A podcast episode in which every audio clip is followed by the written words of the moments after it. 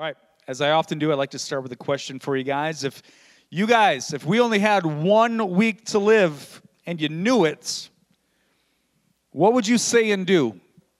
If you knew it was only a week, or maybe even just one more night, one more day, you've got 24 hours, what would you say and do? What would you want to leave your friends and family with? What would you want to say to them?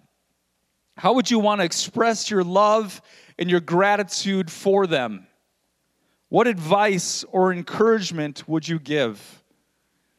In the book of John, chapters 12, 13, 14, 15, like we've got chapters and chapters and chapters of the last moments of Christ. Remember, that's where we are right now.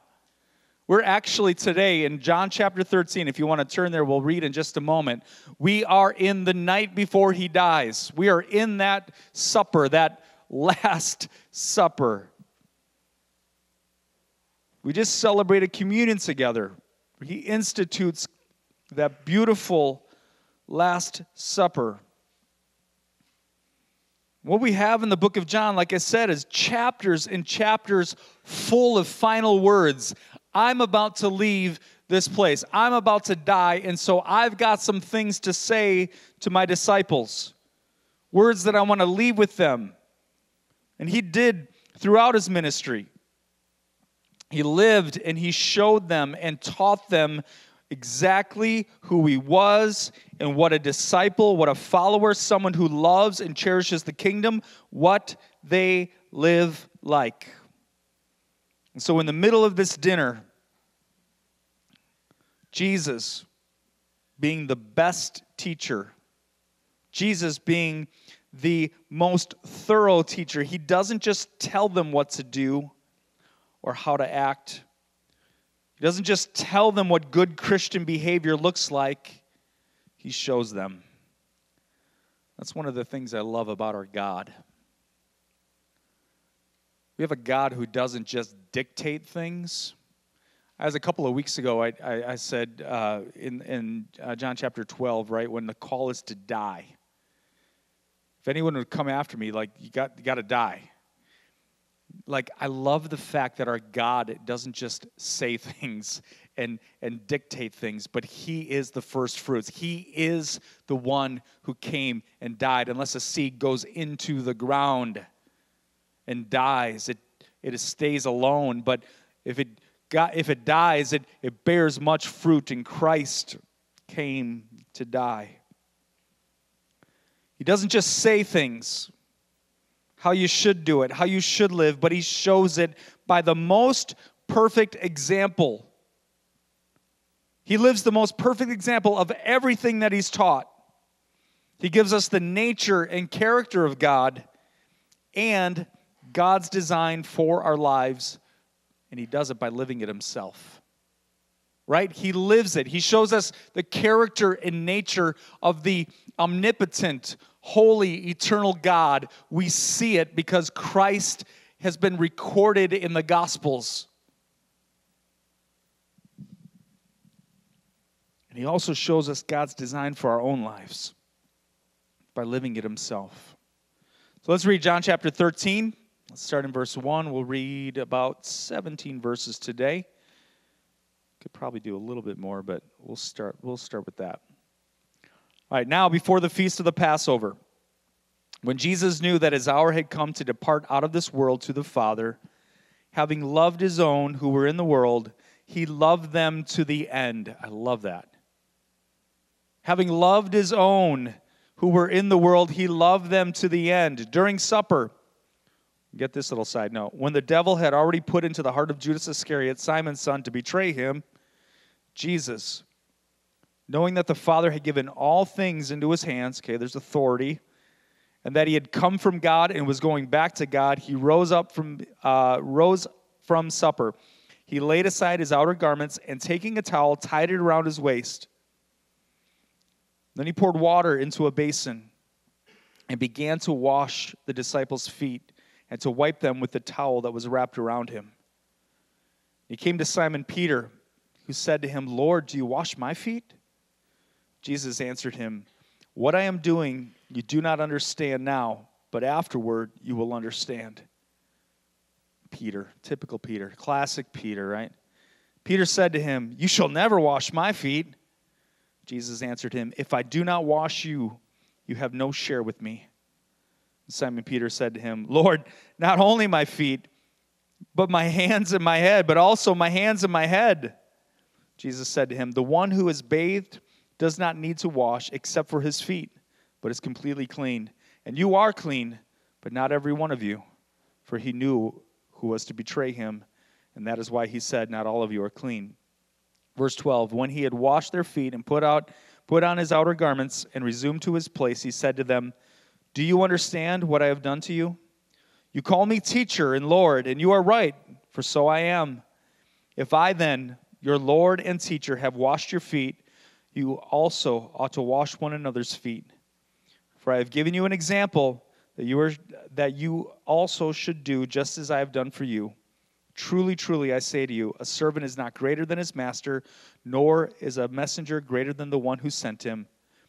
If you know these things, blessed are you if you do them. Let's pray. Father, again, we come before you and we come before your word.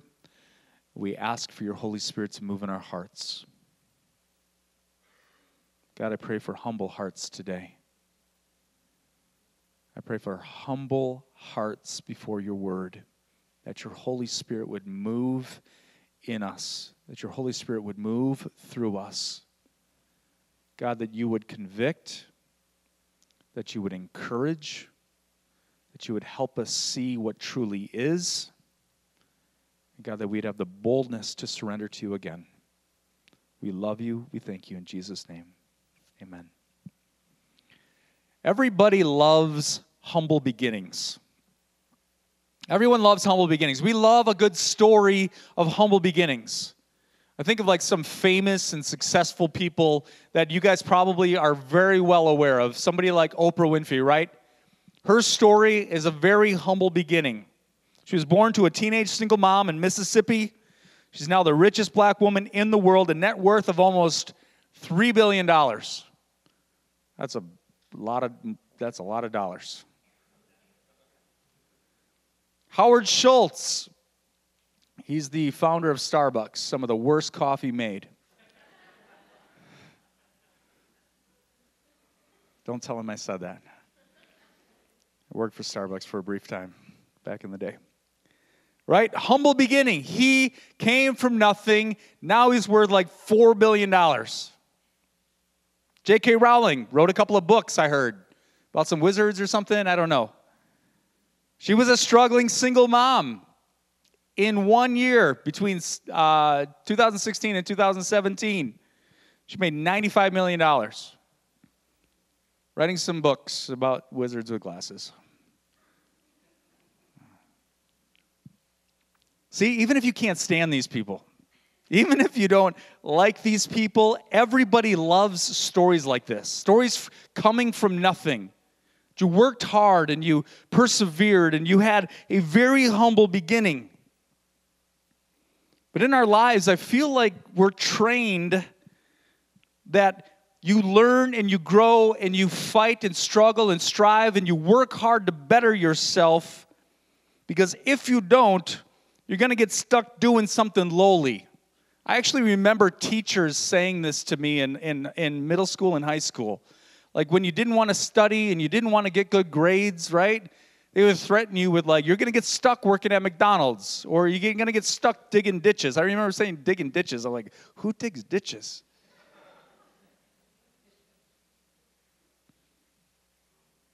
We've been trained like to not want to do the dirty jobs, to not do the lowly jobs something in the service industry, like if you're starting off or you're in college and you're like just getting going, that's fine. That's a good starter job. That's a good thing to get your, your feet wet and learn some hard work and all of that stuff, but that's not where you want to stay. We love a good, humble beginning, but we don't like to stay there. We don't want to do the worst jobs. We don't want to be the grunts. We don't want to be the one who's told what to do. We want the best jobs. We want to be the person in charge. We want to be the boss, the head honcho, not the employee, not the worker, not low man on the totem pole. We've been trained to be first and not last. We've been trained to be the most important, not the least. We've been trained to grow and learn and earn, not to be the one that serves, but to be the not to be the one that serves, but to be the one who is served. We teach our kids this stuff. Now, if you have worked hard in your life, if you have worked yourself, maybe you are a business owner in this place. This is not me taking a jab, okay? It's not me taking a jab, but I do want to make you aware of the trap that lays before you. Like, I, I know a lot of successful people who have done a lot of great things in life who are very, very successful. But with it comes, when you look at Scripture, when you look at the totality of Scripture, there's a trap in it for us. To not, like, like I said, we're, we're trained to grow and mature, not, not merely for character and, and integrity, but for position and status. We're trained to strive and fight and to work hard, not just for good character and good uh, integrity within ourselves, but for position and status. And we're growing our kids to believe and to desire this kind of stuff. They want to grow up so they're not told what to do, but they can tell others what to do. And so I just want to be clear. Overwhelmingly, when I look at Scripture and our text today, you never outgrow humility. You never outgrow humility. Like, actually, in Christianity, in the kingdom of God, right? When Jesus comes into the world, especially in the Gospel of Matthew, right? He is coming to establish his kingdom, to tell us what the kingdom of God is like. God is so gracious to us that he would put on flesh, come on down to tell us what the nature of God is like, to show us what the nature of God is like and what his kingdom, what his economy, what his world is all about. And when you look at Christianity, the kingdom of God, the more mature you are, is indicated by how humble you are. How mature you are is indicated by how willing you are to go low, to be lowly, how willing you are to serve others. And not just willing as some disconnected heart state, but how much you actually obey the text and serve others. There's a lot of times there's a disconnect between our heart and what we say we believe and what we hope we believe and our obedience to the text. Hey, I smacked right in the face this week with this. Confronted this week in my own heart. Praise be to God. Thank, thank you, Jesus, for your conviction. You never outgrow humility. Maturity is marked by humility and humility is marked by service. And in our text today, John chapter 13, you have this beautiful example of Jesus not just telling his servant, or uh, excuse me, his disciples to serve, but showing them what humility is all about by grabbing a basin of water, putting a towel around his waist. The master, the teacher, the rabbi, God himself, humbling himself, and washing some dirty feet. I love that we serve a God, that we have a God who loves us enough to serve us. We have a God who loves us enough to not just tell us what to do, but He shows us beautifully how to do it. We have no excuse. We must humble ourselves. Humility is like the baseline characteristic for a Christian.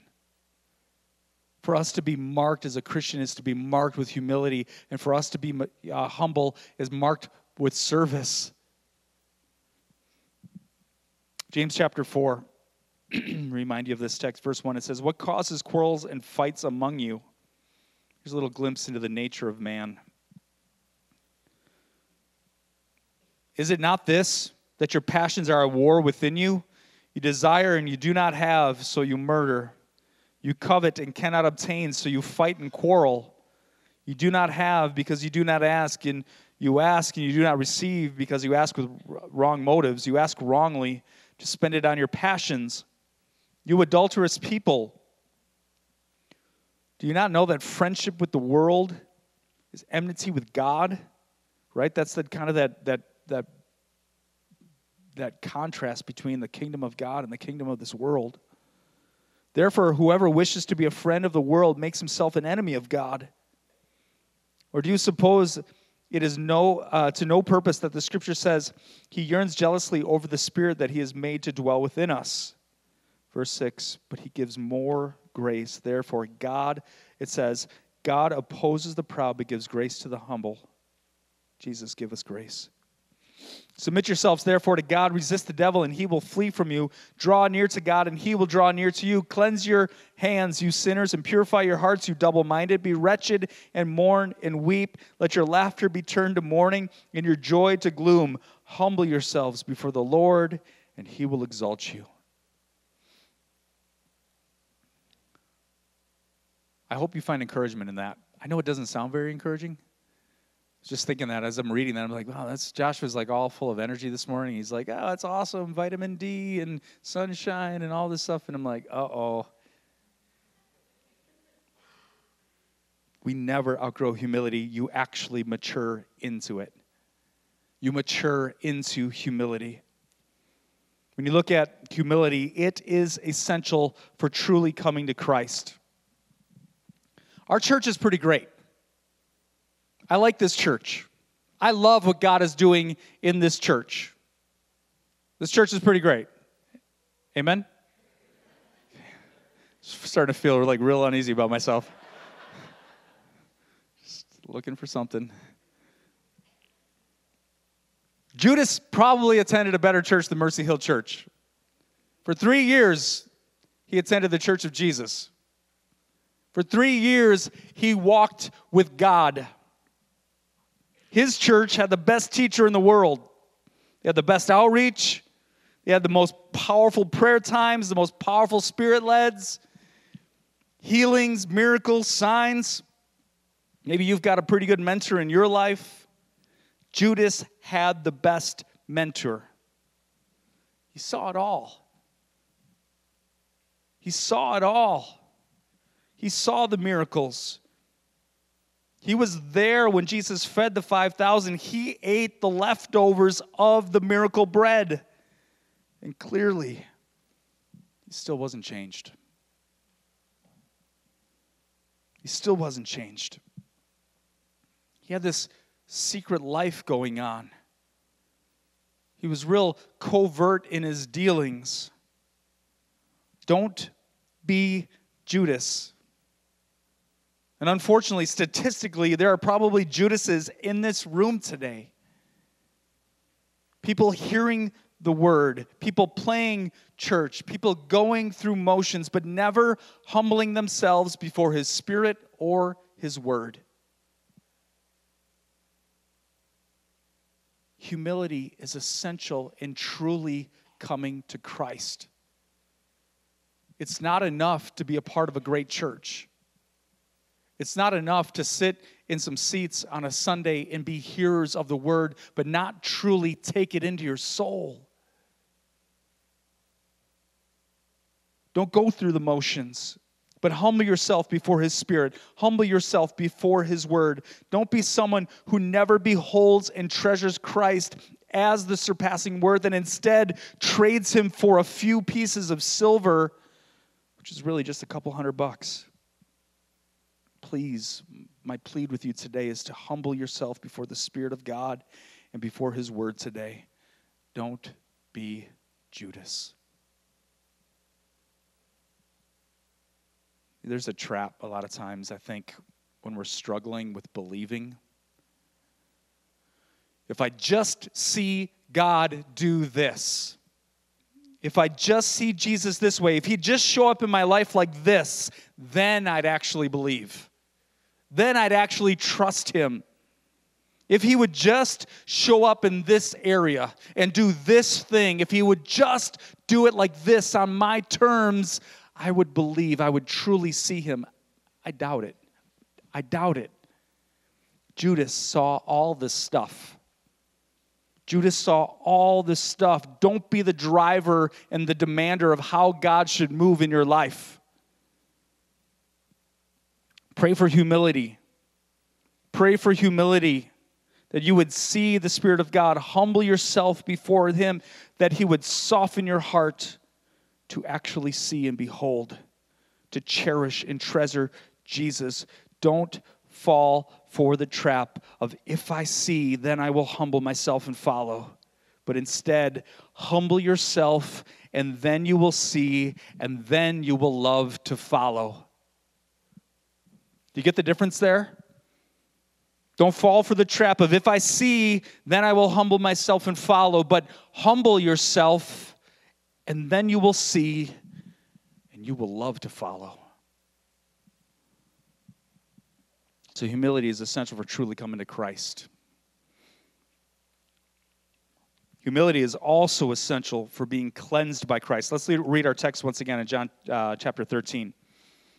Uh, start in verse 5 this time. It says, Then he poured water into a basin and began to wash the disciples' feet and wipe them with a towel that was wrapped around his waist. He came to Simon Peter, who said to him, Lord, do you wash my feet? Jesus answered him, What I am doing you do not understand now, but afterward you will understand. Peter said, You shall never wash my feet. Jesus answered him, If I do not wash you, you have no share with me. Simon Peter said to him, Lord, not my feet only, but also my hands and my head! Exclamation point. Jesus said to him, The one who is bathed does not need to wash except for his feet, but is completely clean. And you are clean, but not every one of you.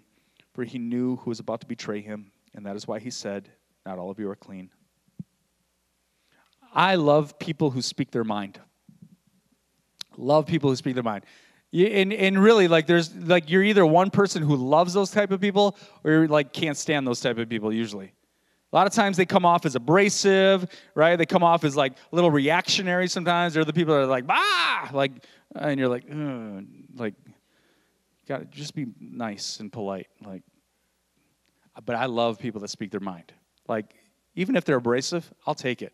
Because then you know what you got with them. Like with peter you know what you got with peter a lot of times he's a little reactionary, right? He's kind of like in this in this story, you like almost have two opposites here. You have Judas who's undercover. He's deceptive, he's like covert, he doesn't like doesn't reveal his true heart. He's just going through the motions, playing church. He's a good guy on the outside, he's a real bad guy on the inside.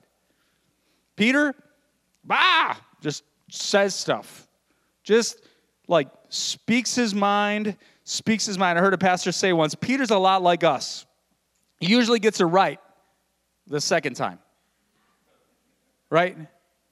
Like Peter's a lot like us. He gets it right usually the second time. At first, is like, ah, get it out there.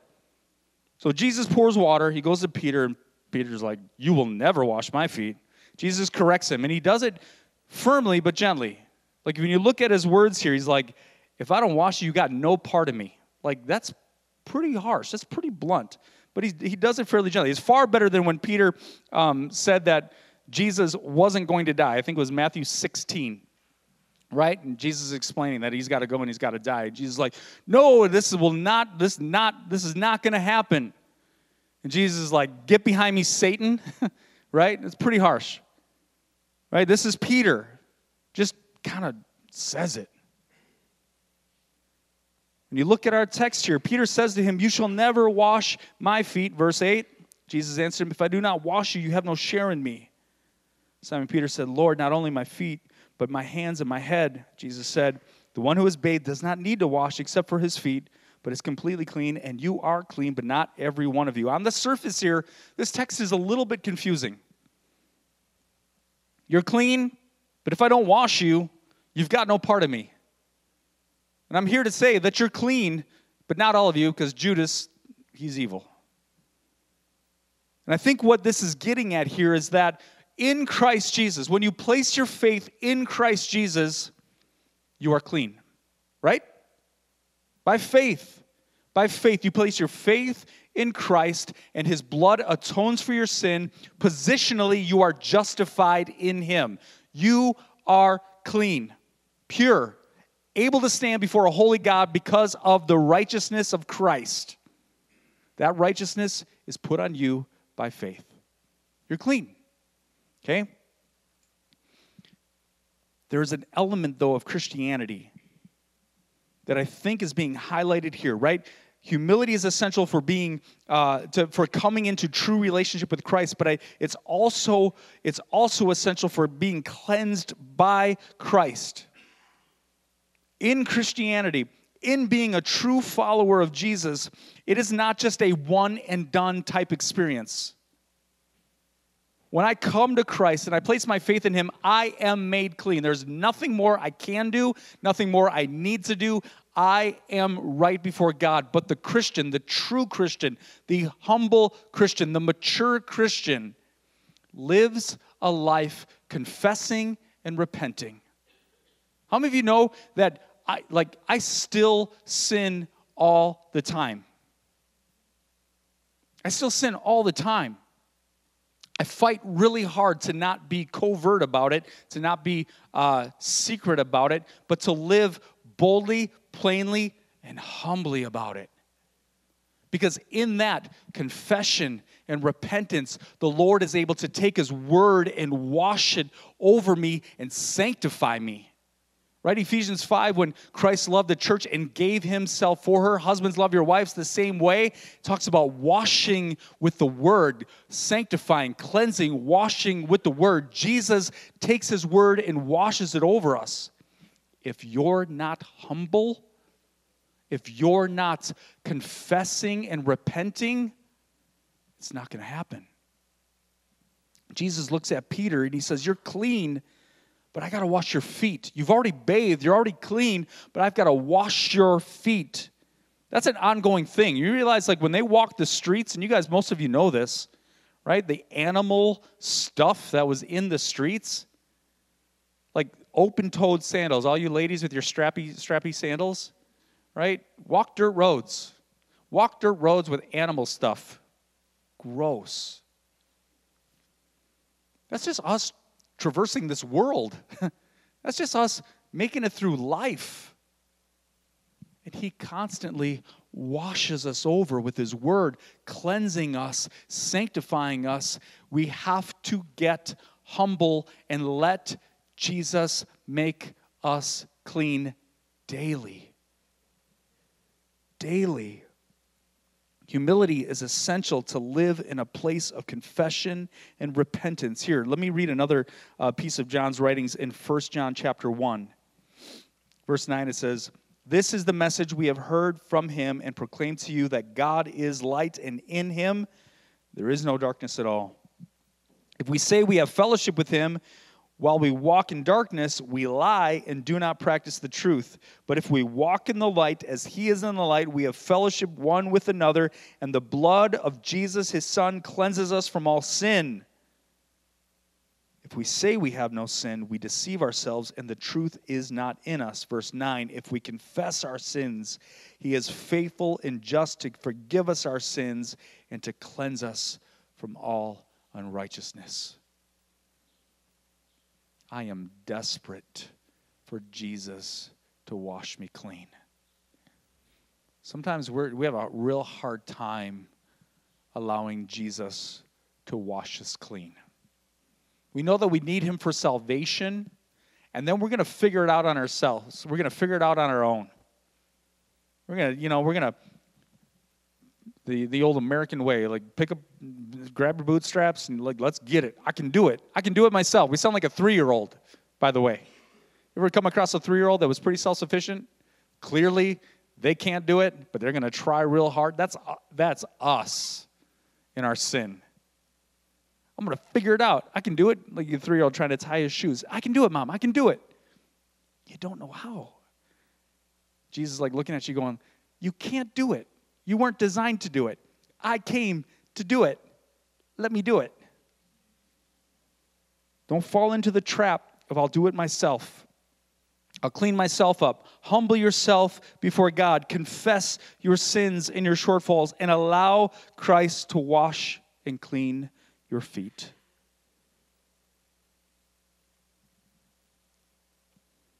So, humility is essential for truly coming to Christ. Humility is essential for being cleansed by Christ. My last point with you guys today is humility is essential for serving like Christ. Let's read the text again, John 13, starting verse 12 this time. It says, When he had washed their feet, he put on his outer garments and resumed to his place. He said to them, Do you understand what I've done for you? You call me teacher, you call me Lord, and you are right, for so I am. If I then, your Lord and teacher, have washed your feet, you also ought to wash one another's feet. Ushers, bring the basins out, please. No, I'm just kidding. For I have given you an example that you should also do just as I have done for you. Truly, truly, I say to you, a servant is not greater than his master, nor is a messenger greater than the one who sent him. If you know these things, blessed are you if you do them. If anyone had a right to be served, if anyone has honor to be served, if anyone has glory and splendor to be served, if anyone has the position to be served, it's God. It's Jesus. It's the eternal Word, the one who was and is to come. I love Philippians chapter 2. I'm sure you guys know this verse. Paul's instruction to the church in Philippi, verse 3, it starts, it says, Do not uh, excuse me, do nothing from selfish ambition or conceit, but in humility, it's our theme this morning, but in humility count others more significant than yourselves. Let each of you not look only to his own interest, but to the interest of others. Have this mind among yourselves, which is yours in Christ Jesus. Think like Jesus thought, who, though was in the form of God, did not count equality with God a thing to be grasped. He did not hold on to his divinity, his divinity but he emptied himself. Verse 7 taking on the form of a servant, being born in the likeness of men, and being found in human form, he humbled himself by becoming obedient to the point of death, even death on a cross. If anyone deserves to be served, it's God, and God decided to serve us. Luke records a dispute that the disciples were having it's probably the same night. This might even be just kind of a different version of, of, of, the similar account. Probably happening the same night during this feast. Luke chapter 22, verses 24 through 27. It says, A dispute uh, also arose among them as to which of them was regarded as the greatest. The disciples are fighting during the Last Supper about which one of them is the most awesome. And he said to them, Kings of the Gentiles exercise lordship over them, and those in authority over them are called benefactors. But not so with you. Rather, let the greatest among you become the youngest, and the leader as one who serves. For who is, for who is the greater, one who reclines at the table or the one who serves? Is it not the one who reclines at the table? But I am among you as one of the serve, the one who serves our God humbled himself and serves. He is God, exalted, worthy of highest praise. Yet not only does he tell us how to live, he shows us how to live in the most beautiful example of humility and service. You guys ever heard the phrase go the extra mile? You hear that in business a lot. You hear that like companies like we go the extra mile. Usually they're trying to sell you something. We go the extra mile. Do you realize that that comes from Jesus? That comes from this time? To go above and beyond. This comes from Matthew chapter 5, verses 38 through 42. You have heard that it says, an eye for an eye and a tooth for a tooth. But I say to you, do not resist the one who is evil. But if anyone slaps you on the right cheek, turn to him the, the other also. And if anyone would see you and take your tunic, let him have your cloak as well. And if anyone forces you to go one mile, go with him two miles. So at this time, um, you guys know that Rome occupies Israel. They are the ones in charge. They are the ones uh, that are oppressing this people. And during this time, like if a Roman soldier, there was, there was a law written that if a Roman soldier, he could ask any Jew to grab their pack and to go a mile with them. Didn't matter what the Jew was doing. Didn't matter if they were going the opposite direction. Didn't matter if they had stuff in their hands. A Roman soldier could look at them and say, Hey, grab my pack and come with me. And you had to go a mile, at least a mile with them. Like, what an abuse. Like, what an overstep of rights. And that reference is that if anyone forces you, verse 41, if anyone forces you to go one mile, go with them two miles. Humble yourself and serve, even those who are abusing you. What?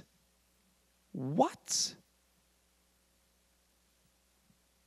Judas is at the table tonight. The basin, the water, the towel he knows what Judas is about to do. In our next few verses, he's going to say, The one who I take the bread, get the dip, dip the bread in, and give it to, he's the one who's going to betray me. Like he, know, like he knows, and he still is washing his feet.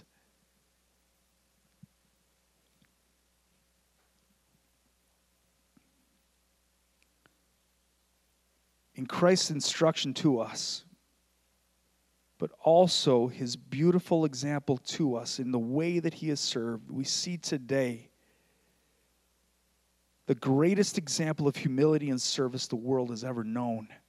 And he does it on his way to the cross, where he really pours it all out, where he really pours out his love, where he really pours out his humility and service for his bride.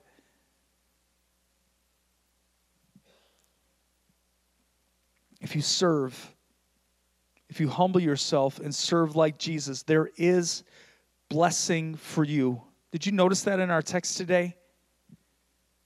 Verse 16 says, Truly, truly, I say to you, a servant is not greater than his master, nor is a messenger greater than the one who sent him. Verse 17, if you know these things, blessed are you if you do them. So often there's a disconnect between Sundays and the rest of the week, I fear. There's a disconnect. We have these moments where we're sitting in these seats and we're hearing a message and we're hearing the Word of God, and the Holy Spirit of God, I know, is faithful to our church and He is moving in our hearts. And lots of time there's conviction. I, that's what I pray for. That's what I need in my own life. I need the conviction of the Holy Spirit. I don't want to stay filthy. I want to know where I'm off. I want to know where this, this life in my best efforts don't line up with His Word so that I can bring my life in alignment with His Word. And so, a lot of times, though, like we're sitting here and we're confronted with our own sinfulness, we're confronted with our own lack, where we do fall short, where I am not humble, where I'm full of myself, I'm full of my pride, I'm full of me. And then conviction comes and we get like all uncomfortable with it and we, we don't do the deep work of submission. We don't do that deep spirit work. That's why we've been trying to create more response time at the end of service on Sundays, where we can sit in the Word of God for just a minute, sit with His Holy Spirit, and not just like take that uncomfortable conviction and go, ah, I got to get out for brunch, got to get out those doors. But we can sit in that for a moment and allow the Spirit of God to wash over us so that when we leave this place, we are not the same. Our flesh doesn't want to die to the Spirit. It doesn't want you to do the word. It doesn't want you to truly obey. It doesn't want to serve, but it wants to be served. Our flesh wants that. That's why it's so important to spend time pressing into a spirit, pressing into prayer, pressing, pressing into worship, and do the deep work of confession and repentance to be transformed into doers of the word. Because in verse 17 it says, If you know these things, blessed are you if you do them. Blessed are you if you do them. As we wrap up this morning, I'm going to invite Nate to come back up. We're going to worship. We're going to uh, spend some time in His presence here in a moment. I am so grateful that we serve a God that doesn't just tell us what to do, but gives us the greatest example of humility and service this world has ever known. That God washed dirty feet on his way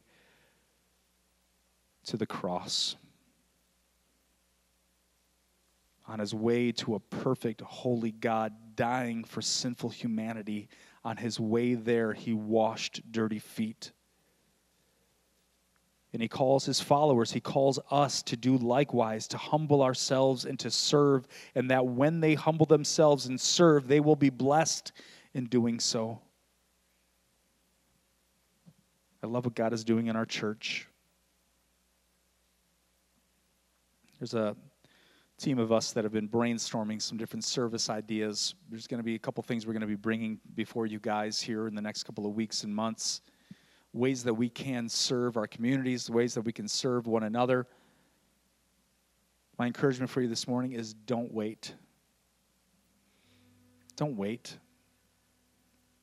Keep your ears open, keep your eyes open to the needs that are in this congregation. Serve each other. Keep your ears open, keep your eyes open to the needs of your neighbors in your neighborhood at home.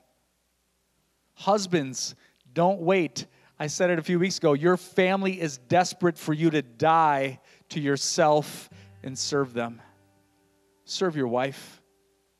If there's tension in your home, if there's if there's uh, marriage stuff going on, troubles, if there's tension or whatever it is, serve.